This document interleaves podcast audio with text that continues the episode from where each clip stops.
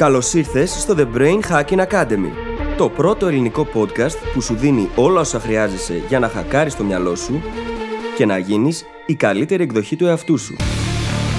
Μαζί σου, η Φίλης Γαβριλίδου και ο Δημήτρης Γιώκας.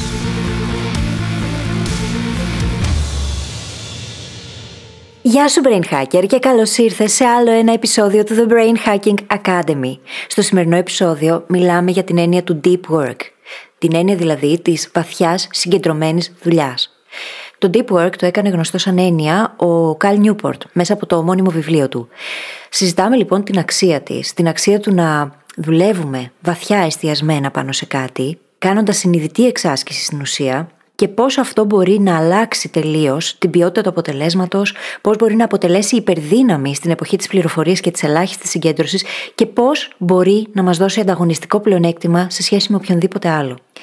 Αποτελεί κάτι το οποίο είναι σπάνιο στις μέρες μας και γι' αυτό το λόγο αξίζει να δώσεις την προσοχή σου εδώ και να δεις πώς μπορείς να φέρεις αυτή την έννοια στη ζωή σου. Λοιπόν, δεν θα σε καθυστερήσω άλλο. Το επεισόδιο είναι γεμάτο value. Προτείνω να κρατήσεις σημειώσεις. Σου εύχομαι καλή ακρόαση και τα λέμε στην άλλη πλευρά. Καλησπέρα Δημήτρη. Καλησπέρα φίλη, τι κάνεις, πώς είσαι; Είμαι αρκετά κουρασμένη, παράλληλα όμως αρκετά έως πάρα μα πάρα μα πάρα πολύ χαρούμενη, διότι αυτή τη στιγμή είμαστε στη δεύτερη μέρα της προπόλησης του Journal. Ακριβώς, ακριβώς, πραγματικά, καταρχάς θα ξεκινήσω από αυτό που είπες. Πολύ κουρασμένοι, έχουμε τραβήξει πάρα πολλά, αλλά είμαστε εδώ, δεν το πιστεύουμε, μετά από τόσους μήνες. Σήμερα που κυκλοφορεί το επεισόδιο, είμαστε μέσα στην εβδομάδα της προπόληση του Journal. Είναι οι πρώτες μέρες στις οποίες έχετε την ευκαιρία να το αποκτήσετε και να το κάνετε δικό σας και δεν μπορείτε να φανταστείτε πόσο καιρό περιμέναμε αυτή τη στιγμή. Δεν μπορείτε να φανταστείτε και η αλήθεια είναι ότι μου αρέσει πάρα πολύ που ηχογραφούμε αυτό το επεισόδιο προκαταβολικά, δύο εβδομάδες πριν την προπόληση και έχουμε την ευκαιρία να μπούμε σε αυτό το mood ότι ξεκινήσαμε από τώρα, γιατί αυτή τη στιγμή δεν είναι ακριβώς έτσι τα πράγματα. Παιδιά, γιατί από τη στιγμή που το ηχογραφούμε μέχρι τη στιγμή που θα το ακούσετε, εμείς έχουμε να ρίξουμε πάρα, πάρα, πάρα, πάρα πολύ δουλειά για να φτάσουμε να ισχύει αυτό που ακούτε αυτή τη στιγμή. Οπότε από εκεί βγαίνει και λίγο το κομμάτι κουρασμένη. Ναι, ναι. Όμως είμαστε πολύ χαρούμενοι παράλληλα, διότι επιτέλους αυτό που ετοιμάζουμε εδώ και 9 σχεδόν 10 μήνες αποφέρει καρπούς, μπήκε στο κατάστημά μας και σε λίγο καιρό θα είναι στα δικά σας χέρια και θα μπορείτε να ξεκινήσετε να δουλεύετε με το εργαλείο που δημιουργήσαμε για σας για να πετύχετε το νούμερο ένα στόχο σας σε 90 μέρες και τώρα πια μπορώ να πω στον αέρα τον τίτλο του journal. Μπορείς, πράγματι. Είναι... είναι το The Goal Hacking Journal για το οποίο είμαστε πάρα πολύ περήφανοι. Πραγματικά είμαστε πολύ περήφανοι, γιατί κάναμε πολλή δουλειά, πολλή μελέτη, πολλές συζητήσεις, ρίξαμε πολλές ώρες δουλειάς, ακριβώς για να μπορέσει να έρθει στα χέρια σας και να είναι το εργαλείο που θα σας οδηγήσει στο να πετύχετε το νούμερο ένα στόχο σε 90 ημέρες. Παιδιά, έχει πολλές εκατοντάδες ώρες δουλειάς από τον καθένα μας. Ναι, ναι, ναι. Είναι πάρα πολύ δουλειά. Και καταρχάς, για όσους ήδη θέλετε να πάτε να το βρείτε αυτή τη στιγμή, να ξέρετε ότι μπορείτε να πάτε στο brainhackingacademy.gr κάθετος journal, J-O-U-R-N-A-L, κάθετος journal και να αποκτήσετε πρόσβαση αυτή τη στιγμή. Το link θα είναι και στις σημειώσεις του επεισοδίου, αν το βρίσκετε πιο εύκολο. Και πάμε να κάνουμε μια μικρή σύνοψη τι είναι αυτό το journal για όσους δεν είστε 100% σίγουροι γιατί μιλάμε.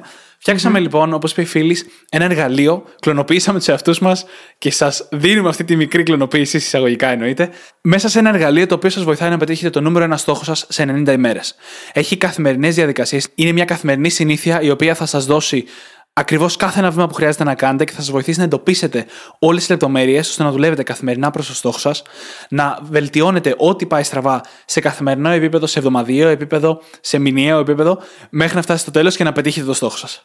Και φυσικά σας βοηθάμε στο επταήμερο προετοιμασίας να ορίσετε αυτό το στόχο. Σας βοηθάμε να αντιπαρέλθετε φόβους, να δείτε το γιατί πίσω απ' όλα. Γιατί αυτά είναι τα θεμέλια που θα οδηγήσουν στο να γίνει η επίτευξη ακόμα πιο εύκολη δομημένη και επιτυχημένη, έτσι, γιατί θέλουμε να φτάσετε στο τέρμα. Όμως, μαζί με το journal θα πάρετε κι άλλα καλούδια. Δεν θα πάρετε μόνο το journal, θα πάρετε και ένα audio το οποίο σας κατευθύνει στο πώς να το χρησιμοποιήσετε, πώς να δουλέψετε το 7 ημέρο προετοιμασίας για να φτάσετε τελικά στην ίδια τη στοχοθέτηση και στο day to day.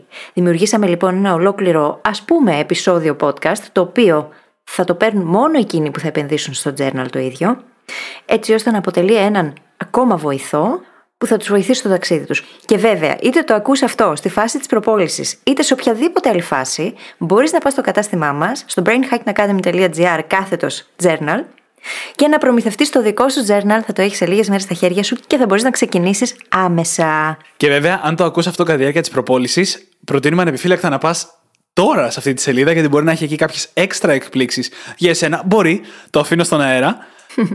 και όσο για αυτό το audio που είπε φίλης, όχι μόνο σας καθοδηγούμε πάνω στο journal, αλλά σκεφτείτε ότι το journal μας έχει ενσωματώσει μέσα πάρα πολλές από τις έννοιες τι οποίες μιλάμε στο podcast μας. Πάρα πολλά από τα κομμάτια για την κινητοποίηση, για το πώς να διαχειριστείς τη συμπεριφορά σου, τις δράσεις σου, την αυτοπεποίθηση και πολλά ακόμα κομμάτια. Όλα αυτά είναι ενσωματωμένα. Και μέσα από αυτό το έξτρα επεισόδιο συσσαγωγικά, δουλεύουμε μαζί στο να έρθουν αυτά τα κομμάτια στην επιφάνεια και να κερδίσετε όχι μόνο την επίτευξη του στόχου, που από μόνη της πολλές φορές να είναι εκτίμητη, αλλά και τη χρήση όλων αυτών των ενιών και την εξέλιξη των δεξιοτήτων της αυτοπεποίθησης, της κινητοποίησης κτλ.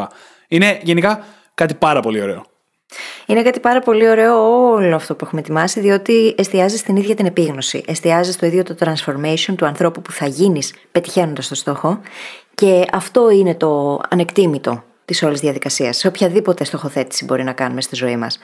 Το άτομο το οποίο γινόμαστε. Η ίδια η μεταμόρφωση. Η ίδια η αλλαγή στον τρόπο αντίληψης του κόσμου, του εαυτού μας. Όλο αυτό το έχουμε συμπεριλάβει. Είναι πολύ σημαντικό κομμάτι του ίδιου του journal και της δουλειάς που κάνουμε εκεί. Και δεν θα μιλούσαμε τόση ώρα γι' αυτό αν δεν πιστεύαμε τόσο πολύ σε αυτό που φτιάξαμε. Εντάξει, παιδιά, καταλάβετε μας. Είναι και η πρώτη φορά που μόλις έχει κυκλοφορήσει. Δεν μπορείτε να φανταστείτε πόσο σημαντικό σημείο είναι αυτό για εμάς μετά από τόσους μήνες. Και τελευταίο, για να πάμε στο επεισόδιο μας, θα θυμίσω το URL brainhackingacademy.gr κάθετος journal, J-O-U-R-N-A-L journal, το οποίο μπορείτε να το βρείτε και στις σημειώσεις του επεισοδίου. Και νομίζω ότι μπορούμε να περάσουμε στο θέμα μας. Τι λες και εσύ; Μπορούμε να περάσουμε στο θέμα μας, το οποίο είναι το Deep Work, το οποίο έχει κάνει γνωστό ο Καλ Νιούπορτ με το ομώνυμο βιβλίο του. Mm-hmm. Και αποτελεί μια έννοια που έρχεται να κουμπώσει και να συμπληρώσει απόλυτα τα προηγούμενά μας επεισόδια. Εκείνο το time blocking, το opportunity cost επίσης. Ταιριάζει πάρα πολύ σαν έννοια. Και όλα αυτά τα οποία αφορούν στην ίδια την διαχείριση χρόνου. Το deep work λοιπόν θα το μεταφράσουμε ως κάτι του τύπου βαθιά συγκεντρωμένη δουλειά, αλλά δεν μιλάμε μόνο για δουλειά, μιλάμε και για μελέτη, μιλάμε για οτιδήποτε απαιτεί νοητική συγκέντρωση. Είναι κάτι το οποίο μπορεί να αλλάξει τελείως την ίδια μας την καθημερινότητα, τον τρόπο που δουλεύουμε, την ποιότητα του έργου, την αξία που έχει αυτό το έργο και είναι κάτι το οποίο μπορεί να μας δώσει ανταγωνιστικό πλεονέκτημα διότι είναι πάρα πολύ σπάνιο. Και θα δούμε πρώτα τον ορισμό, όπως τον δίνει ο Καλ Νιούπορτ στο βιβλιο και έπειτα θα πάμε να αναλύσουμε τι είναι αυτό και πώς μπορούμε να το φέρουμε στη ζωή μας, ακριβώς για να πετύχουμε πολύ περισσότερα, γιατί πραγματικά μπορεί να αλλάξει τη ζωή του καθενός μας. Ακριβώς και ακριβώς πριν πάμε στον ορισμό να πω ότι συνδέεται και πάρα πολύ και με την επίτευξη στόχων. Για να πετύχουμε στόχους, χρειάζεται να κάνουμε πραγματική συγκεντρωμένη δουλειά. Δεν είναι τυχαίο που επιλέγουμε να κυκλοφορήσει αυτό το επεισόδιο μέσα στην εβδομάδα που μόλις κυκλοφόρησε το journal που έχει να κάνει με την επίτευξη στόχων. Πάμε λοιπόν να δούμε τον ορισμό, ο οποίος σύμφωνα με τον Καλ Νιούπορτ είναι ο εξής. Επαγγελματικές δραστηριότητες, θα δούμε μαζί ότι δεν αφορά μόνο επαγγελματικές, αλλά είναι επαγγελματικές δραστηριότητες σε μια κατάσταση συγκέντρωσης χωρίς περισπασμούς, όπου σπρώχνει τις νοητικές μας ικανότητες στο επόμενο επίπεδο ή στο όριό τους. Πρόκειται για προσπάθεια που δημιουργεί νέα αξία, βελτιώνει τις δεξιότητές μας και είναι δύσκολο να αντιγραφεί από άλλους. Θεωρώ αυτόν τον ορισμό πάρα πολύ πλήρη για αρχή. Ήδη εμφανίζονται κάποια κομμάτια μέσα. Ότι δεν θέλει περισπασμούς, ότι βγαίνουμε από το comfort zone μας, αυτό σημαίνει το σπρώχνει τις συνειδητικέ μας ικανότητες στο επόμενο επίπεδο, και ότι φέρνει αποτελέσματα, έτσι, δημιουργεί νέα αξία και βελτιώνει τις δεξιότητές μας. Και το τελευταίο κομμάτι, το οποίο εμένα μου αρέσει πάρα πολύ προσωπικά, μας κάνει κατά μία έννοια αναντικατάστατου. Και αν το αναντικατάστατο ακούγεται περίεργο, γιατί κανείς δεν είναι αναντικατάστατος όντως, μας κάνει anti-fragile. Αντιεύθραυστου, που είναι το βιβλίο Antifragile του Νασίμ Νίκολα Ταλέμπ, το οποίο θα βρείτε στις σημειώσεις του επεισοδίου. Αυτό λοιπόν είναι κάτι που θέλουμε να έχουμε στη ζωή μας. Δηλαδή να μην είμαστε ευάλωτοι στις αλλαγές και στις εξωτερικές καταστάσεις, αλλά να μπορούμε εμείς να είμαστε πραγματικά στον έλεγχο της ζωής μας, των στόχων μας, του χρόνου μας και όποιο άλλο κομμάτι μας ενδιαφέρει. Είναι υπέροχος ορισμός και θα τον φέρουμε πρώτα σε αντιπαραβολή με το τι γίνεται συνήθως για να πάμε έπειτα σε βάθος. Αυτό που γίνεται συνήθως είναι το εξής. Τρέχουμε, προσπαθούμε να τα προλάβουμε όλα, είμαστε απασχολημένοι, μονίμως απασχολημένοι, όμως όχι πραγματικά παραγωγικοί.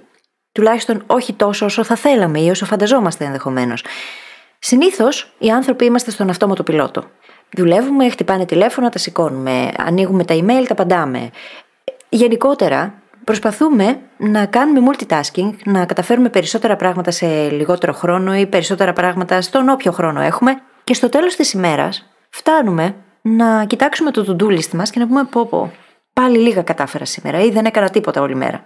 Πώς είναι όμως δυνατόν σε μια τόσο busy καθημερινότητα να μην προλαβαίνουμε να κάνουμε εκείνα τα οποία είναι tasks στο to-do list μας; Και γιατί συμβαίνει αυτό; Καταρχάς, έχουμε πει πολλές φορές στο παρελθόν ότι το multitasking δεν λειτουργεί, αποδεδειγμένα. Το μυαλό μας δεν είναι φτιαγμένο για να κάνει ταυτόχρονα πολλές νοητικές διεργασίες. Είναι φτιαγμένο για να κάνει ένα πράγμα τη φορά. Μπορεί να συγκεντρωθεί δηλαδή 100% σε ένα πράγμα. Εκείνο που κάνουμε στην ουσία είναι πολύ γρήγορο task switching. Αλλάζουμε πολύ γρήγορα διεργασίες. Αλλά το πρόβλημα εδώ είναι πως δεν μπορούμε να συγκεντρωθούμε 100%. Διότι το μυαλό μας είναι ήδη απασχολημένο και για να μπορέσει να συγκεντρωθεί από το ένα στο άλλο, χρειάζεται χρόνο. Αυτό λέγεται και context switching. Context switching σημαίνει το να αλλάζω αυτές τις εργασίες συνεχόμενα. Και να μην δίνω χρόνο στο μυαλό μου ούτε να συγκεντρωθεί στο ένα, αλλά ούτε και να περάσει στο άλλο και να αποδώσει. Η έννοια λοιπόν του context switching σκοτώνει τη συγκέντρωση την ίδια, σκοτώνει την παραγωγικότητα και εμποδίζει, και αυτό είναι το χειρότερο κατά την ταπεινή μου άποψη, τη βαθιά σκέψη. Μας εμποδίζει από το να μπορούμε να σκεφτούμε βαθιά τα σημαντικά ζητήματα με τα οποία ασχολούμαστε. Και είναι ό,τι χειρότερο αυτό. Και όλο αυτό που περιγράψεις έχει ήδη αγγίξει το κομμάτι του ορισμού που μιλάει για το ότι θα έπρεπε να έχουμε distraction free συγκέντρωση. Βρισκόμαστε εγκλωβισμένοι πολλές φορές σε καταστάσεις γιατί ο κόσμος μας πλέον είναι έτσι, είτε γιατί εμείς οι ίδιοι βάζουμε τους εαυτούς μας σε αυτές τις καταστάσεις, όπου οι περισπασμοί είναι συνεχείς και αναγκαζόμαστε, νομίζουμε ότι θα πρέπει να κάνουμε multitasking ή να είμαστε busy με την έννοια του να κάνουμε πολλά πράγματα αντί να κάνουμε καλά και σωστά και αποδοτικά τα σημαντικά πράγματα. Και αυτό που υπονοείται πίσω από τα σημαντικά πράγματα είναι ότι υπάρχουν πράγματα που δεν είναι και τόσο σημαντικά. Και αυτό ξέρουμε πάρα πολύ καλά ότι ισχύει. Ο Καλ Νιόπορ το ορίζει αυτός shallow work, ρηχή δουλειά, η οποία έχει βασικά ακριβώς τα αντίθετα χαρακτηριστικά με αυτά της βαθιάς δουλειάς. Δεν μας πρόχνει από το comfort zone μας, δεν είναι distraction free, δεν δημιουργεί νέα αξία και είναι εύκολο να αντιγραφεί και να αντικατασταθεί. Θέλουμε να το αποφεύγουμε αυτό όσο περισσότερο γίνεται. Και αν δούμε τον κόσμο μας όπως είναι σήμερα, όπου όλο και περισσότεροι περισπασμοί υπάρχουν, όλο και περισσότερο βομβαρδιζόμαστε από πληροφορίες και ερεθίσματα, το να μπορεί κάποιος να κάνει deep work είναι αυξανόμενα σπάνια δεξιότητα. Και εννοείται ότι είναι δεξιότητα, έτσι. Είναι αυξανόμενα σπάνια δεξιότητα. Και όχι μόνο είναι σπάνια, αλλά είναι και αυξανόμενα πολύτιμη. Γιατί βρισκόμαστε σε έναν κόσμο με αυξανόμενες τεχνολογικές απαιτήσεις, όπου οι δουλειές γίνονται όλο και πιο κόμπλεξ. Πρόσφατα λέγαμε ότι η γνώση είναι το νέο χρήμα. Και η δυνατότητα να χρησιμοποιήσει αυτή τη γνώση σε υψηλό επίπεδο είναι επίσης το νέο χρήμα. Άρα λοιπόν έχουμε μια δεξιότητα, το deep work, που είναι αυξανόμενα σπάνια και αυξανόμενα πολύτιμη. Όχι απλά λοιπόν ανταγωνιστικό πλεονέκτημα, είναι εγγύηση για την επιτυχία, αν μπορούμε πραγματικά να τη χρησιμοποιήσουμε. Και μέσα σε όλα, γι' αυτό το λόγο μιλάμε τόσο πολύ για νοητικά μοντέλα όπως ο κανόνας 80-20, μιλάμε τόσο πολύ για το ίδιο το meta-learning, το μαθαίνω πώς να μαθαίνω, γιατί έρχεται να συμπληρώσει ακριβώς το να μπορούμε να κάνουμε αυτή τη βαθιά δουλειά. Και είναι σπάνια. Αξίζει να επενδύσουμε στο να μάθουμε να συγκεντρωνόμαστε και να μάθουμε να κάνουμε βαθιά δουλειά, ακριβώς επειδή δημιουργείται αυτό το ανταγωνιστικό πλεονέκτημα. Και ο Καλ Νιούπορτ ονομάζει την ικανότητα αυτή του deep work, της βαθιάς συγκεντρωμένης δουλειάς, υπερδύναμη. Στην εποχή της πληροφορίας και της ελάχιστης συγκέντρωσης, διότι εκπαιδευόμαστε καθημερινά με συνειδητές ή μη συνειδητές επιλογές μας να μην είμαστε συγκεντρωμένοι, το να μπορεί κανείς να συγκεντρωθεί και να δουλέψει εστιασμένα, με προσήλωση, είναι πάρα πολύ σπάνιο. Φανταστείτε λοιπόν πόσο μεγάλη υπερδύναμη, πόσο τεράστιο πλεονέκτημα είναι αυτό σε σχέση με οποιονδήποτε άλλον άνθρωπο που δεν μπορεί να το κάνει, έτσι. Η ίδια η ποιότητα του αποτελέσματος είναι πολύ καλύτερη. Η ίδια η αξία που αυτό το αποτέλεσμα μπορεί να δώσει στον κόσμο είναι αυξημένη σε σχέση με οτιδήποτε άλλο έρχεται να συγκριθεί μαζί του. Εκ των πραγμάτων λοιπόν είναι κάτι το deep work, η βαθιά συγκεντρωμένη δουλειά που θέλουμε να φέρουμε στη ζωή μας. Και σε αυτό το επεισόδιο θα συζητήσουμε πώς μπορεί κανείς να ξεκινήσει να το κάνει, έτσι ώστε να δημιουργήσει τις κατάλληλες συνθήκες και να αρχίσει σιγά σιγά να καλλιεργεί αυτή την τόσο σημαντική δεξιότητα. Έχει πάρα πολλά πρακτικά κομμάτια το επεισόδιο σήμερα. Πριν πάμε σε αυτά όμως, να πούμε επίσης και για τη σύνδεση του deep work με την εποχή μας και αυτό που λέγα νωρίτερα, ότι χρειαζόμαστε να μαθαίνουμε πιο περίπλοκα πράγματα. Είμαστε σε μια εποχή που το να μαθαίνεις είναι αναπόσπαστο κομμάτι του να τα καταφέρεις στην κοινωνία μας. Το να μαθαίνεις σε αυτό το επίπεδο, το υψηλό αυτό επίπεδο, είναι από μόνο του ένας ολόκληρος κλάδος, είναι μια ολόκληρη τέχνη. Έχουμε αφιερώσει πολλά επεισόδια στο podcast μας πάνω σε αυτό. Για να μπορέσεις να μάθεις όμως αυτό το επίπεδο, χρειάζεται να μπορείς να κάνεις deep work. Να μπορείς να κάτσεις συγκεντρωμένα, χωρίς περισπασμούς και να μπορέσεις να σπρώξεις τις νοητικές σου ικανότητες στο επόμενο επίπεδο. Ακριβώς γυρνάμε στον ορισμό. Γίνεται και αυτό λοιπόν ένα ανταγωνιστικό πλεονέκτημα. Και πριν προχωρήσουμε ξανά στο πώς, πω και ότι η αλήθεια είναι ότι το deep work έχει αρκετή κούραση μέσα. Ναι, ναι. Το βάρος και η κούραση που βάζουμε στο μυαλό μας είναι πραγματικά, αλλά αξίζουν. Αξίζει αυτή η κόποση και αυτή η έξτρα προσπάθεια για να το κάνουμε αυτό. Επειδή όμως υπάρχει αυτή η έξτρα προσπάθεια, δεν είναι ρεαλιστικό να πιστεύουμε ότι μπορούμε να κάνουμε deep work για παραπάνω από 3 με 4 ώρες την ημέρα. Και θα έλεγα ότι αναλόγως με το πόσο προπονημένοι είμαστε σε αυτό, ακόμα και το 3 ώρες για αρχή μπορεί να είναι πολύ. Και αυτό γιατί όταν μιλάμε για βαθιά συγκέντρωση, αυτό σημαίνει πως καταναλώνουμε πραγματικά πολύ ενέργεια. Ο εγκέφαλος στη φυσική του κατάσταση καταναλώνει 20 25% των καθημερινών μας απαιτήσεων σε ενέργεια. Σκεφτείτε λοιπόν το να κάνεις αυτή τη βαθιά δουλειά σε καθημερινό επίπεδο. Φυσικά και δεν γίνεται να δουλεύεις 8 ώρες βαθιά. Είναι πάρα πολλές ώρες για να συγκεντρωθεί κανείς και να κάνει όλα αυτά που απαιτούνται.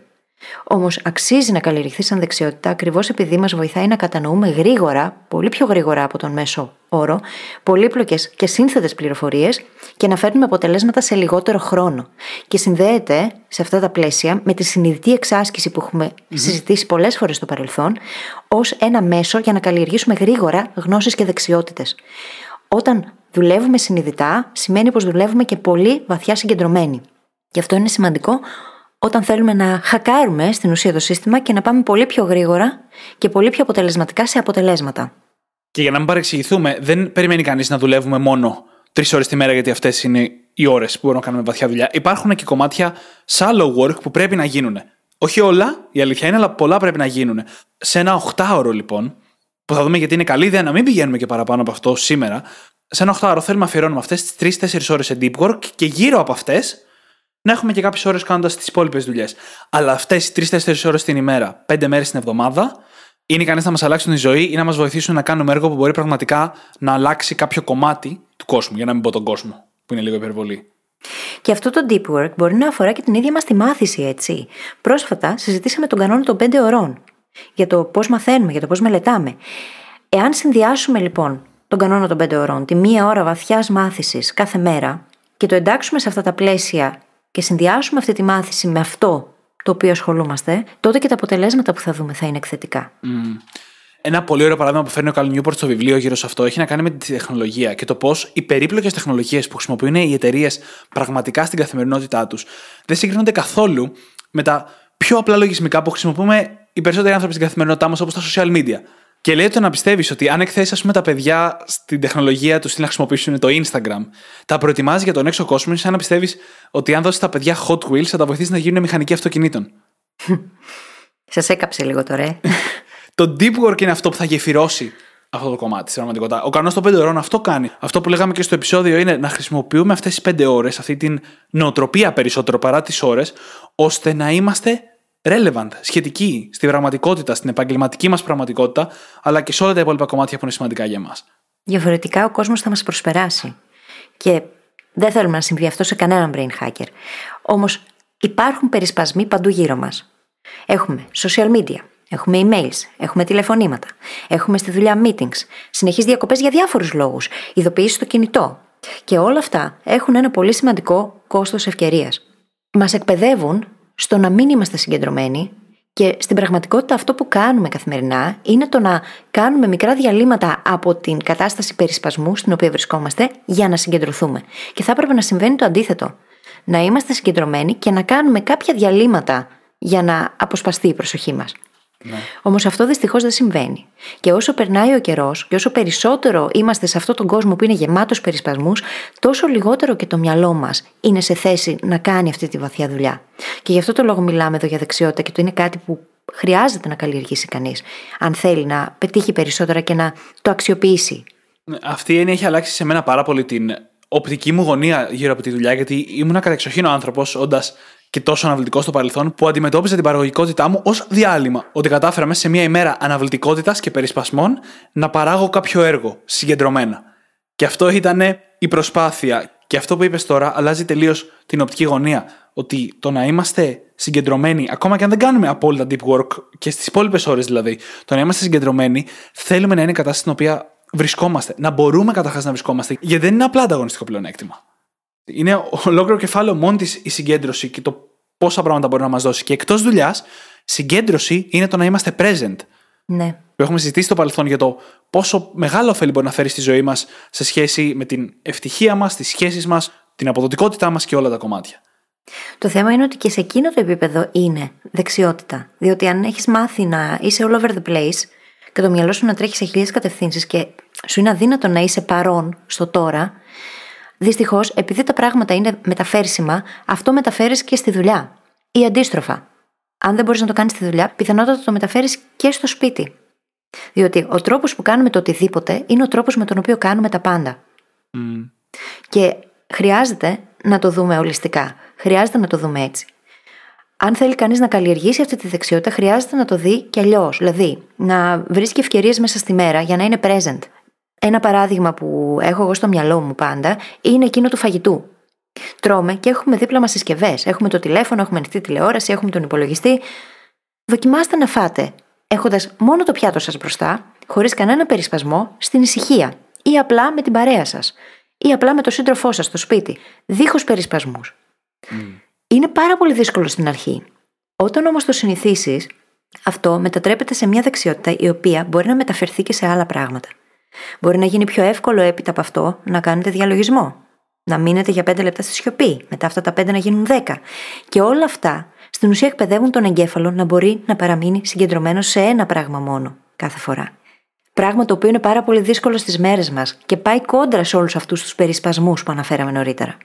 Και για όποιον θέλει να βρει άλλους τρόπους να το προπονήσει αυτό πέρα από το φαγητό, να το γενικεύσουμε λίγο και να πούμε ένας από τους καλύτερους τρόπους για να προπονηθείς αυτό είναι η βαρεμάρα.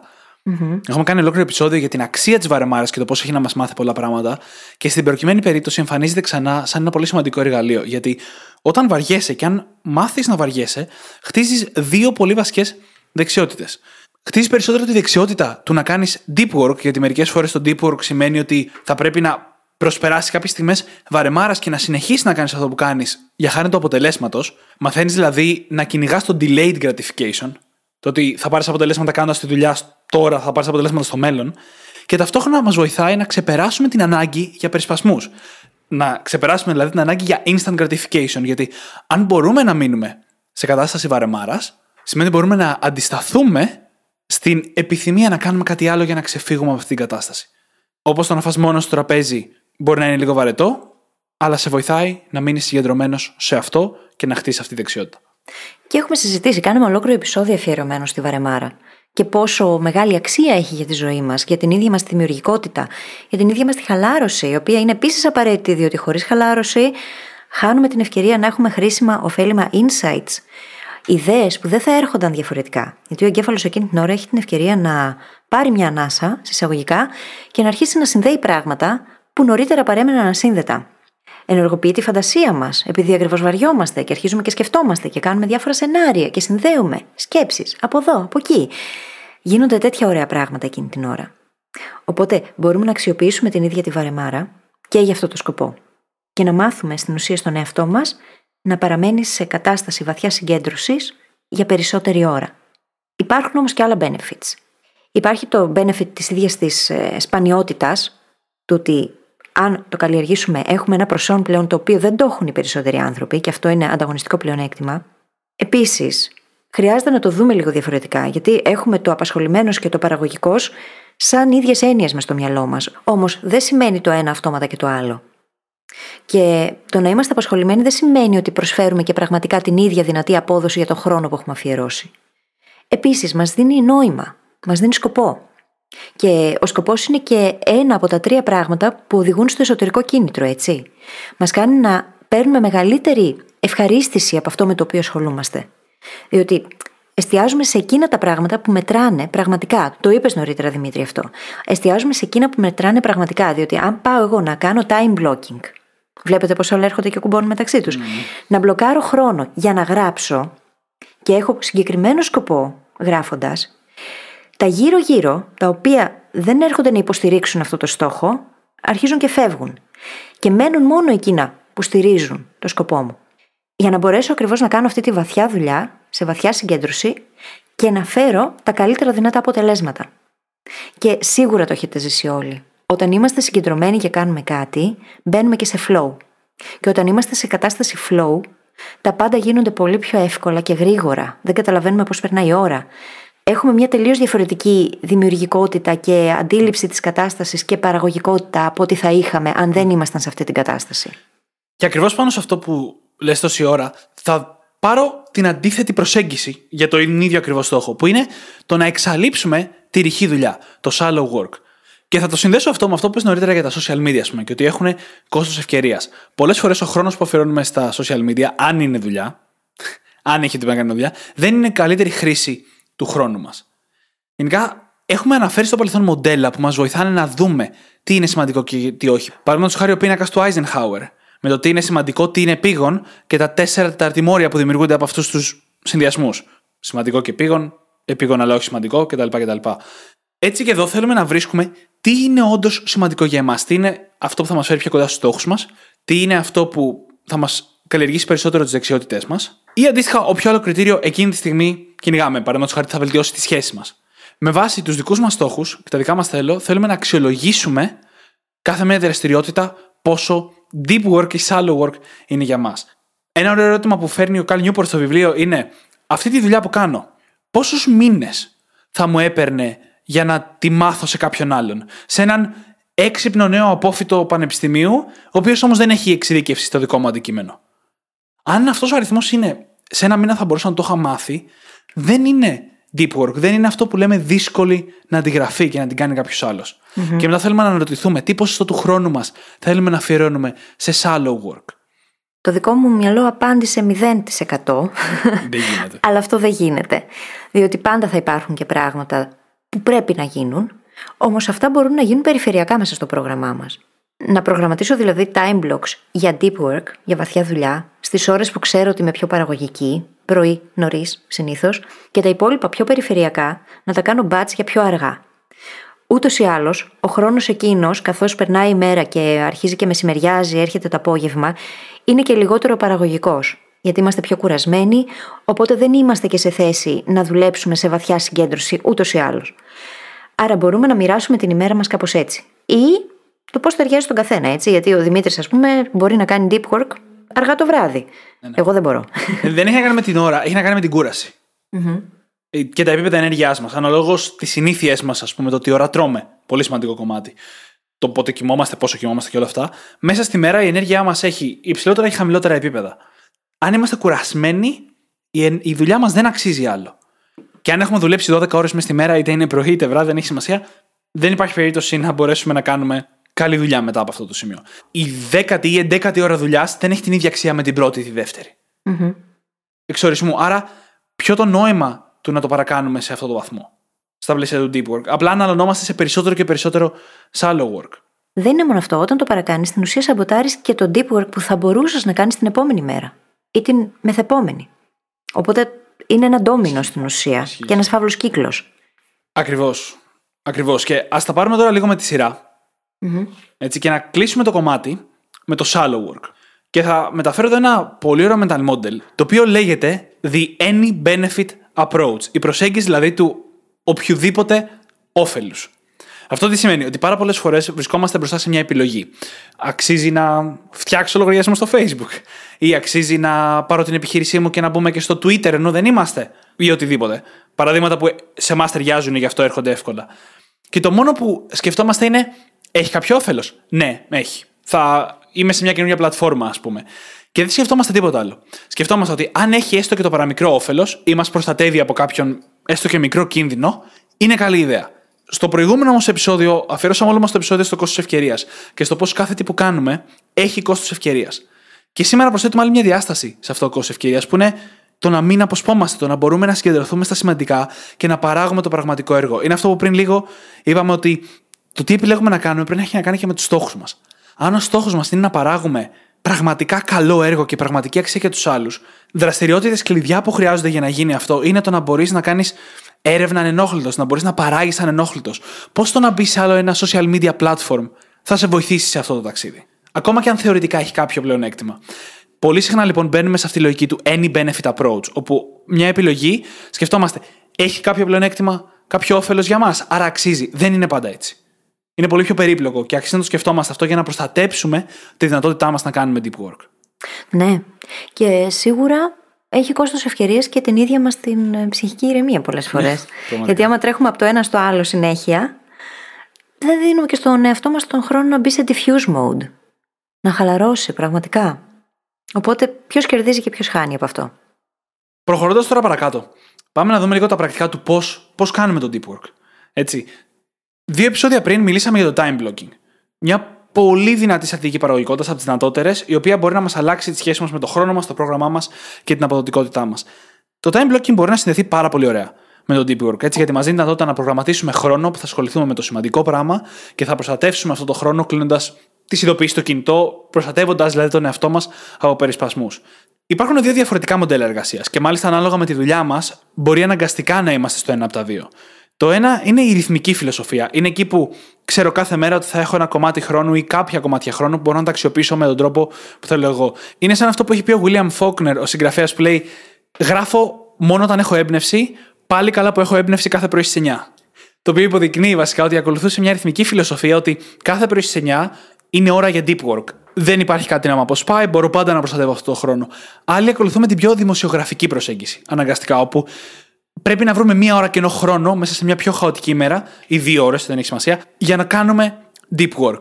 Το οποίο μερικές φορές μπορεί να αναγκαστούμε να κάνουμε, δεν είναι και το πιο εύκολο πράγμα, αλλά σε κάθε περίπτωση θέλουμε να προστατεύουμε κάποια κομμάτια χρόνου για να κάνουμε αυτή τη δουλειά. Αν μπορούμε κιόλας να κινηθούμε προς τη ρυθμική φιλοσοφία, αυτό είναι μια πάρα πολύ καλή ιδέα. Γιατί ο καλύτερος τρόπος να κάνεις consistently deep work είναι με το να δημιουργήσεις ένα συσσαγωγικά τελετουργικό γύρω από αυτήν. Να ξέρεις πού θα την κάνεις, πόση ώρα, τι θα κάνεις μόλις ξεκινήσει, θα χρησιμοποιήσεις Pomodoro, θα ενεργοποιήσεις το Do Not Disturb feature στο κινητό; Και επίσης πώς θα το υποστηρίξεις; Θα βάλω ένα καφέ. Ακριβώς πριν ξεκινήσω, θα πάω για ένα περπάτημα για να έχει καθαρίσει το μυαλό μου. Οτιδήποτε στον καθένα μας θα είναι διαφορετικό χρειάζεται για να υποστηρίξουμε αυτό το κομμάτι deep work μέσα στη μέρα μας. Και κάτι ακόμα το οποίο υποστηρίζει πάρα πολύ τις ρουτίνες αυτές, διότι περί ρουτινών πρόκειται και αυτές οι ρουτίνες μπορούν να υποστηρίξουν πολύ καλά οτιδήποτε θέλουμε να χτίσουμε σαν συνήθεια, σαν δεξιότητα στη ζωή μας. Κάτι λοιπόν ακόμα που μπορεί να βοηθήσει πολύ είναι το ίδιο το περιβάλλον. Το να βάλουμε το περιβάλλον να κάνει τη δουλειά για εμάς και επειδή η δύναμη της θέλησης δεν λειτουργεί, τα έχουμε πει, και επειδή μας προγραμματίζει το ίδιο το περιβάλλον. Και μάλιστα όσο περισσότερη προσπάθεια καταβάλουμε στο να βρούμε το κατάλληλο μέρος για να κάνουμε deep work, τόσο πιο πολύ invested είμαστε, τόσο πιο πολύ αφοσιωνόμαστε, προσιλωνόμαστε στην ίδια τη διαδικασία και θέλουμε να κερδίσουμε όσο περισσότερα μπορούμε από αυτήν. Πράγμα που πρακτικά σημαίνει πως συγκεντρωνόμαστε ακόμα παραπάνω. Και επίσης αυτό μας βοηθάει στο να εστιάσουμε στα σημαντικότερα. Έχουμε μιλήσει για τον κανόνα 80-20 και σε αυτή την περίπτωση το 20% που φέρνει τα περισσότερα αποτελέσματα είναι εκείνο στο οποίο οφείλουμε να εστιάσουμε σε αυτό το deep work. Και να ορίσουμε στόχους που μας κινητοποιούν, που μας βγάζουν από το comfort zone, αποτελούν πρόκληση για εμάς, διανοητικά και ψυχολογικά καμιά φορά. Ούτως ή άλλως αυτό συμβαίνει όταν βγαίνεις από τη ζώνη ανεσή σου, ακριβώς επειδή σε αυτή την περίπτωση θα μπούμε σε βαθιά συγκέντρωση για να μπορέσουμε να βγάλουμε καλύτερα αποτελέσματα, να ξεπεράσουμε τον εαυτό μας. Ακριβώς γιατί, όπως είπαμε, στο deep work είναι ένα απόσπαστο κομμάτι το να σε εξελίσσει, το να σε βοηθάει να πας στις νοητικές σου κυρίως ικανότητες στο επόμενο επίπεδο. Αν δεν υπάρχει στόχος, δεν υπάρχει κανένας λόγος να μπει σε αυτή τη διαδικασία. Στόχος είναι πολύ σημαντικός. Και τώρα που έχουμε μιλήσει για το περιβάλλον, έχουμε μιλήσει για το πώς πρακτικά να αντιμετωπίσουμε αυτό το deep work μέσα στη μέρα μας σε συνδυασμό και με το time blocking, υπενθυμίζω. Και έχουμε μιλήσει και για το shallow work. Πάμε να δούμε ένα framework που έρχεται από το βιβλίο The Four Disciplines of Execution και είναι ένα εκπληκτικό εργαλείο για να πετύχουμε το deep work. Και αποτελείται από τέσσερα βήματα. Λέγεται 4DX, 4DX framework. Το πρώτο βήμα είναι συγκεντρώσου στο πιο σημαντικό κομμάτι. Το έχουμε πει πολλές φορές, δεν το αναλύσω πάρα πολύ. Θα πω ότι δεν νομίζω ότι η προτεραιότητά μας στη δουλειά είναι να ασχοληθούμε με το Twitter ή να αλλάξουμε κάτι μικρό στην ιστοσελίδα ή να στείλουμε αυτό το μήνυμα στο συνάδελφό μας. Τις περισσότερες φορές. Δεν είναι το πιο σημαντικό κομμάτι της δουλειάς. Πάμε κατευθείαν στο δεύτερο, λοιπόν, το οποίο είναι το να λειτουργήσεις με βάση τα lead metrics και θα το εξηγήσω. Υπάρχουν τα lead metrics και τα lag metrics, τα οποία αντιστοιχούν πάρα πολύ σε αυτά που έχουμε πει στο παρελθόν, οι process στόχοι, οι στόχοι διαδικασίας και οι στόχοι αποτελέσματος, product goals. Lag measures είναι τα μέτρα τα οποία έχουν να κάνουν με το αποτέλεσμα. Πόσα άρθρα έγραψα. Πόσα παιχνίδια έφτιαξα. Έτσι, αν κάποιος κάνει game development, να το κάνουμε και fun. Από την άλλη, τα lead measures είναι αυτά που ορίζουν τη δουλειά που κάνουμε εμείς. Αυτά που είναι μπροστά. Πόσες ώρες θα αφιερώσω. Πόσες ώρες αφιέρωσα. Μπορεί το να γράψω ένα βιβλίο να μου πάρει μήνες και το πόσα βιβλία έγραψα θα μετρηθεί μόνο αφού το έχω κάνει, ενώ το πόσες ώρες αφιέρωσα να γράψω σήμερα είναι κάτι που μπορώ να ελέγξω σήμερα. Και τα δύο είναι στον έλεγχό μου. Έτσι. Και το να γράψω το βιβλίο και το πόσες ώρες θα γράψω σήμερα. Αλλά αυτό με βάση το οποίο θέλω να βελτιώνομαι είναι αυτό που κάνω τώρα. Αυτό μπορώ να ελέγξω άμεσα. Και βοηθάει πάντα να μπορούμε να εστιάσουμε στη διαδικασία και να την αξιολογήσουμε. Διότι μέσα από αυτή την αξιολόγηση έχουμε και την ευκαιρία να δούμε το feedback και να βελτιωθούμε, να βελτιωνόμαστε διαρκώς. Και κάτι το οποίο αξίζει να αναφέρουμε είναι ο νόμος του Πίρσον εδώ, ο οποίος λέει το εξής. Όταν η απόδοση μετράται, τότε βελτιώνεται. Όταν όμως αυτή την απόδοση την μετράμε και κάνουμε και report back, την αναφέρουμε κάπου δηλαδή, και παίρνουμε feedback μέσα από τη διαδικασία, τότε ο ρυθμός της βελτίωσης γίνεται εκθετικός. Και πρακτικά αυτό σημαίνει πως όταν στην ουσία μετατρέπουμε σε παιχνίδι, ε, κάνουμε gamify τις διαδικασίες, και αυτό μπορούμε να το κάνουμε μόνο με τις διαδικασίες, και μετράμε την βελτίωση και την απόδοσή μας μέρα τη μέρα, εβδομάδα την εβδομάδα, έχουμε την ευκαιρία να κάνουμε αυτό το report back και να βελτιωθούμε, να βελτιωνόμαστε διαρκώς. Πράγμα που σημαίνει ότι το deep work γίνεται ακόμα πιο αποτελεσματικό, τα πράγματα γίνονται πιο γρήγορα σε πολλά επίπεδα, διότι βελτιωνόμαστε συνέχεια μέσα από τη συνειδητή εξάσκηση. Και τι έχουμε πει επίσης, αυτό σημαίνει και αριστεία. Mm. Κυνηγάμε την αριστεία. Κυνηγάμε το να γινόμαστε διαρκώς καλύτεροι σε αυτό που κάνουμε, μέσα από τη βαθιά συγκεντρωμένη εργασία. Και δεν θα μπορούσε να γίνει διαφορετικά, έτσι. Και αυτό που είπε η φίλης μόλις είναι το τρίτο βήμα στο 4DX framework. Το να έχεις έναν πίνακα κάπου τέλος πάντων να καταγράφεις την πρόοδό σου πάνω σε αυτά τα lead measures. Να λες πόσες ώρες δούλεψα σήμερα, πόσες ώρες δούλεψα χτες, προχτές. Και όποιο άλλο lead metric χρησιμοποιούμε, με σκοπό πάντα να βελτιωνόμαστε ή να μένουμε consistent σε αυτό που κάνουμε. Αυτό το feedback λοιπόν και αντροφοδότηση. Έχουμε κάνει και ένα επεισόδιο για το tracking, το πώς να καταγράφεις δηλαδή την πρόοδο στην εξέλιξή σου, ώστε να μπορείς να το έχεις με μετρήσιμη μορφή. Και για να δούμε τώρα το τέταρτο βήμα, είναι το accountability. Έχουμε μιλήσει γι' αυτό πολλές φορές, που είναι το πώς να είσαι βασικά υπόλογος σε κάτι. Είναι είτε πράγματα που κάνεις μόνος σου, το να κάνεις review πώς πήγε η εβδομάδα σου και να δεις τι μπορείς να έχεις κάνει καλύτερα, είναι το να σχεδιάσεις την επόμενη εβδομάδα, ώστε να ξέρεις από τώρα και κάθε μέρα μες στην επόμενη εβδομάδα τι είναι να γίνει, πότε θα κάνεις το deep work, είναι το να κάνεις δεσμεύσεις σε άλλους ανθρώπους. Ξέρεις τι, αυτό θα στο έχω έτοιμο μέχρι την Παρασκευή. Mm-hmm. Και μπορεί να είναι και το να χρησιμοποιήσει άλλους ανθρώπους απλά για τη δέσμευση. Να πεις δηλαδή, φίλε μου, αδερφέ μου, μέντορά μου, συνάδελφέ μου, αφεντικό μου, κράτα με υπόλογο για να κάνω αυτό με βάση τους δικούς μου στόχους και τις δικές μου προτεραιότητες. Και το journal ακριβώς γι' αυτό το δημιουργήσαμε έτσι, για να σας δώσουμε ένα εργαλείο το οποίο θα είναι ο accountability partner σας καθημερινά. Θα σας κρατάει υπόλογους και θα σας βοηθάει να κάνετε και τη βαθιά δουλειά, σε βαθιά συγκέντρωση. Επειδή οδηγεί στο να μπορείτε να προγραμματίσετε, να δείτε κάθε μέρα τι χρειάζεται να γίνει, πώς χρειάζεται να γίνει, να έχετε την αξιολόγηση ενσωματωμένη κάθε μέρα, κάθε εβδομάδα, για να μπορείτε να κάνετε report back, να βελτιώνεστε διαρκώς, να αξιολογείτε τη διαδικασία και να μεγιστοποιείτε τα αποτελέσματα. Ακριβώς. Και πάμε στο επόμενο πολύ σημαντικό κομμάτι του deep work τώρα. Αλλάζοντας κεφάλαιο. Το οποίο έχει να κάνει με τη σημασία του downtime.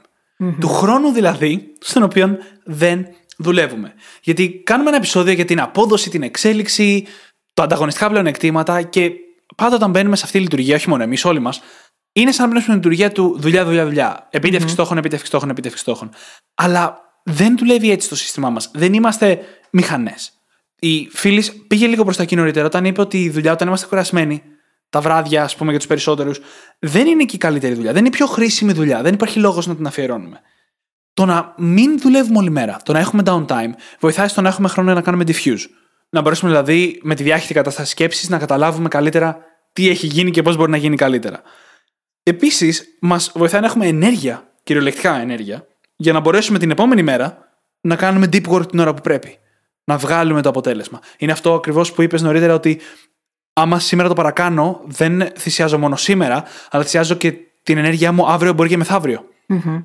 Αντίστοιχα, όπως είπαμε, οι ώρες δουλειάς έχουν diminishing returns, έχουν μειούμενα αποτελέσματα. Το να δουλέψεις αντί για 8 ώρες πάνω σε κάτι, να δουλέψεις 9 ή 10, αυτές οι έξτρα 1 ή 2 ώρες δεν έχουν πολύ αξία. είναι πολύ καλύτερα να ξεκουραστείς, να ανακάμψεις για να μπορέσεις να αποδώσεις καλύτερα. Και νομίζω το έχουμε βιώσει όλοι αυτό που κάτι που το πρωί θα μας έπαιρνε μισή ώρα, πάμε το βράδυ να το κάνουμε και μπορεί να μας πάρει μια μισή. Και γι' αυτό είναι απαραίτητο να αλλάξουμε τον τρόπο που βλέπουμε το τεμπελιάζω. Συσσαγωγικά το έχω βάλει, δεν με βλέπετε, αλλά κάνω air quotes στον αέρα. Ε, τεμπελιάζω. Η τεμπελιά είναι κάτι σημαντικό. Το να μπορώ να χαλαρώσω και να κοιτάω το ταβάνι, αφού έχω κάνει deep work ή έχω δουλέψει τέλος πάντων πολλές ώρες τη μία μέρα, είναι σημαντικό. Επίσης, μπορεί να μας βοηθήσει πάρα πολύ το να έχουμε πολύ συγκεκριμένο ωράριο μέσα στο οποίο εργαζόμαστε. Να χρησιμοποιούμε time blocking, να χρησιμοποιούμε Pomodoro, να δημιουργούμε τεχνητά deadlines για τον εαυτό μας, επειδή μπαίνει σε λειτουργία ο νόμος του Πάρκινσον. Αν πούμε ότι ξεκινάω να δουλεύω στις 8 και δεν ορίσουμε κάποιο deadline, κάποιο hard stop, στο οποίο θα σταματήσουμε ό,τι και να γίνει, το μυαλό μας αρχίζει και αφήνει τη δουλειά να απλώσει. Και μπορεί κάτι το οποίο θα μπορούσαμε να το είχαμε βγάλει σε 8 ώρες να μας πάρει 11 ώρες για να το κάνουμε. Δεν είναι κρίμα να χάνουμε χρόνο επειδή απλά δεν κάνουμε αυτή τη μικρή αλλαγή στον τρόπο που σκεφτόμαστε και στο ίδιο μας το πρόγραμμα; Ειδικά σε δουλειές όπως αυτή που κάνουμε εμείς, όπου δεν έχεις κάποιο συγκεκριμένο ωράριο, αυτό είναι τόσο επικίνδυνο. Είναι πολύ επικίνδυνο. Λέγεται work creep. ειναι εκεί που η δουλειά σιγά σιγά σιγά περπατάει και πιάνει όλα τα υπόλοιπα κομμάτια τη ζωή σου. Και γι' αυτό είναι καλό να έχουμε μια συγκεκριμένη ώρα που τελειώνουμε τη δουλειά. Για να υποχρεώσουμε και λίγο τους εαυτούς μας να γίνουμε παραγωγικοί μέσα σε αυτό το διάστημα. Και μιας και μιλήσαμε νωρίτερα για τελετουργικά και το πώς να αντιμετωπίσουμε το κομμάτι που θα κάνουμε deep work σαν τελετουργικό, αντίστοιχα μπορούμε να αντιμετωπίσουμε και το τελείωμα της εργασίας μας με ένα τελετουργικό και να έχουμε ένα τελετουργικό στο τελείωμα. Όπου ας πούμε θα κοιτάξουμε αν έχει ξεφύγει κάτι επίγον ή αν είναι κάτι που πρέπει οπωσδήποτε να κάνουμε την επόμενη μέρα το πρωί θα δούμε τι μας έχει μείνει. Θα δούμε το υπόλοιπο του do list μας. Να το πω έτσι. Θα προγραμματίσουμε την επόμενη μέρα. Ο συνδυασμός αυτών των δύο τελευταίων εντωμεταξύ είναι ο ορισμός του time blocking. Mm-hmm. Και προτείνω επιφύλακτα για όποιον θέλει να χρησιμοποιήσει αυτά που λέμε σήμερα να ακούσει εκείνο το επεισόδιο. Συνδέονται απίστευτα. Και κάτι ίσως χαζό, αλλά μπορεί να δουλέψει πάρα πολύ καλά, είναι το να ανακοινώσουμε ότι τελειώσαμε φωναχτά. Τελείωσε η δουλειά για σήμερα. Όχι να το πούμε σε κάποιον άλλον, σε εμάς. Για να γίνει αυτή η μετάβαση, να ξεκινήσει μάλλον αυτή η νοητική μετάβαση, ότι πάω από τη μία λειτουργία στην επόμενη.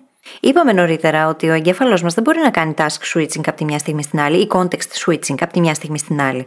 Χρειάζεται και το να γίνει πολύ συνειδητά αυτό και το να γίνει εστιασμένα. Και τη στιγμή που λέμε στον εαυτό μας, τελείωσε η δουλειά για σήμερα, αναγκάζουμε το μυαλό μας να έρθει στο τώρα, να έρθει στη στιγμή και να πει: Ok, okay, τελείωσε η δουλειά για σήμερα συνειδητά. Οπότε, ακόμα και αν σας ακούγεται χαζούλη, είναι πολύ αποτελεσματικό επειδή βοηθάει στο να γίνει αυτή η αλλαγή κατεύθυνσης και το μυαλό να αλλάξει ταχύτητα. Όπως το αυτοκίνητο. Και όσο είμαστε ακόμα στο κομμάτι του downtime, να πω ότι την προσέγγιση του deep work θέλουμε να τη συνεχίσουμε και στο downtime. Αυτό το προστατεύω τη ζωή μου από περισπασμούς. Είναι αυτό που είπαμε νωρίτερα για να μπορούμε να είμαστε present και τα απογεύματα σε ό,τι είναι σημαντικό για μας. Στο βιβλίο του, ο Καλ Νιούμπορ προτείνει να αρχίσουμε να προγραμματίζουμε το χρόνο στο ίντερνετ και όχι το αντίθετο. Τόσο για να μένουμε μακριά από τους περισπασμούς, όσο και για να ξαναμάθουμε να ζούμε εκτός του ίντερνετ. Αυτό που λέγαμε νωρίτερα ότι η βαρεμάρα είναι η καλύτερη προπόνηση. Και δεν το λέει με την έννοια του να βαρεθούμε, αλλά να βρούμε τα πράγματα που θα κάνουμε πέρα από το ίντερνετ που μας προσφέρει αυτή την εύκολη διέξοδο. Να βρούμε τα ενδιαφέροντά μας και το πώς δεν θα βαριόμαστε σε κάτι που είναι offline. Το οποίο στη σημερινή εποχή λείπει. Δεν είναι ότι πιστεύουμε ότι το ένα είναι καλύτερο από το άλλο, αλλά σίγουρα η ζυγαριά γίνει μόνο από τη μία αυτή την εποχή και θέλουμε να την επαναφέρουμε λίγο σε κάποια ισορροπία. Λείπει και έχουμε συζητήσει πολλές φορές στα πλαίσια του ύπνου πόσο σημαντικό είναι το να απομακρύνουμε τον εαυτό μας ευγενικά από τις συσκευές. Εάν λοιπόν καταβάλουμε αυτή τη λίγη έξτρα προσπάθεια για να βρούμε εναλλακτικούς τρόπους διασκέδασης για το βράδυ, Π.χ. το να διαβάσουμε ένα βιβλίο, να λύσουμε ένα πάζλ, να ακούσουμε μουσική, να κάνουμε διαλογισμό, να βγούμε για περπάτημα με κάποιον φίλο, να βρεθούμε με φίλους. Τότε στην ουσία δημιουργούμε και συνθήκες όπου μπορούμε να είμαστε πιο present, να είμαστε πιο παρόντες. Και επίσης, δεν χρειάζεται να είμαστε συνέχεια διαθέσιμοι 24 ώρες το 24 ώρες στους πάντες. Δεν χρειάζεται να επιτρέπουμε τηλεφωνήματα από τη δουλειά 7, 8, 9 η ώρα το βράδυ. Χρειάζεται να μπουν κάποια όρια. Διότι το ότι μπορούμε να κάνουμε τα πάντα δεν σημαίνει ότι χρειάζεται να κάνουμε τα πάντα. Και ότι πρέπει να το κάνουμε. Και το να επιτρέπουμε στον εαυτό μας να είναι διαθέσιμο συνέχεια, στην ουσία δεν μας βοηθάει ούτε να γίνουμε πιο αποτελεσματικοί και παραγωγικοί, ούτε να είμαστε παρόντες στη στιγμή, ούτε να κάνουμε όμως και δουλειά εστιασμένη. Διότι σκεφτείτε και το άλλο. Πόσοι από εμάς μέσα στο 8ωρο εργασίας μας δεν σηκώνουμε το τηλέφωνο με το που χτυπάει, δεν απαντάμε στο email με το που έρχεται, δεν διακόπτουμε συνεχώς τον εαυτό μας για να κάνουμε κάτι άλλο, για να απαντήσουμε σε κάποιο περισπασμό, για να δούμε την ειδοποίηση στο κινητό. Πώς θα κάνεις όμως βαθιά, συγκεντρωμένη δουλειά τη στιγμή που γίνονται όλα αυτά γύρω σου και τη στιγμή που επιτρέπεις τον εαυτό σου να είναι μονίμως διαθέσιμος. Όταν είμαστε σε φάση βαθιάς συγκεντρωμένης δουλειάς, καλό είναι όλα αυτά να είναι απενεργοποιημένα. Καλό είναι να έχουμε βάλει όρια ξεκάθαρα, να έχουμε επικοινωνήσει ότι εκείνη την ώρα κάνω αυτό. Ή τέλος πάντων να μην απαντάμε κατευθείαν. Διότι διαφορετικά δεν θα λειτουργήσει όλο αυτό. Δεν θα λειτουργήσει. Και επίσης, πολλές φορές δεν χρειάζεται και να απαντήσουμε, έτσι. Αν ένα email έχει έρθει και είναι τελείως ανοργάνωτο και είναι απλά μια ερώτηση και από εμάς απαιτεί ένα κατεβατό σαν απάντηση, τότε αυτό είναι τελείως δυσανάλογο.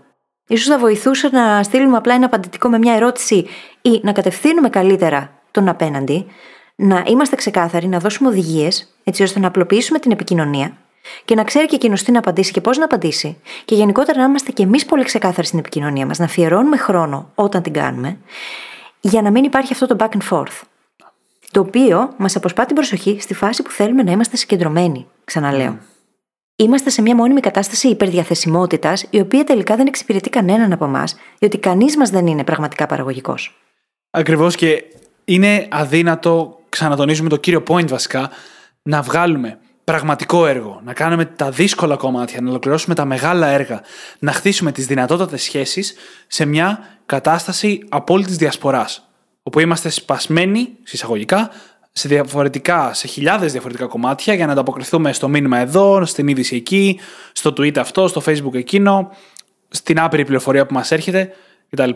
Αυτό που θέλουμε είναι να μπορούμε να μείνουμε σε ένα κομμάτι για αρκετή ώρα ώστε να βγάλουμε το έργο, ώστε να χτίσουμε τις σχέσεις πραγματικά. Οι σχέσεις δεν χτίζονται με ένα μήνυμα την εβδομάδα στο Messenger, χτίζονται με πραγματική ανθρώπινη επαφή. Τώρα θα έλεγα από κοντά, αλλά, αλλά COVID, αλλά καταλαβαίνουμε νομίζω τη λογική ότι για να μπορέσουμε να φτάσουμε οτιδήποτε θέλουμε στο επόμενο επίπεδο, θέλει να δώσουμε πραγματικά ένα κομμάτι από τον εαυτό μας. Να δοθούμε σε αυτό και να δώσουμε σε αυτό.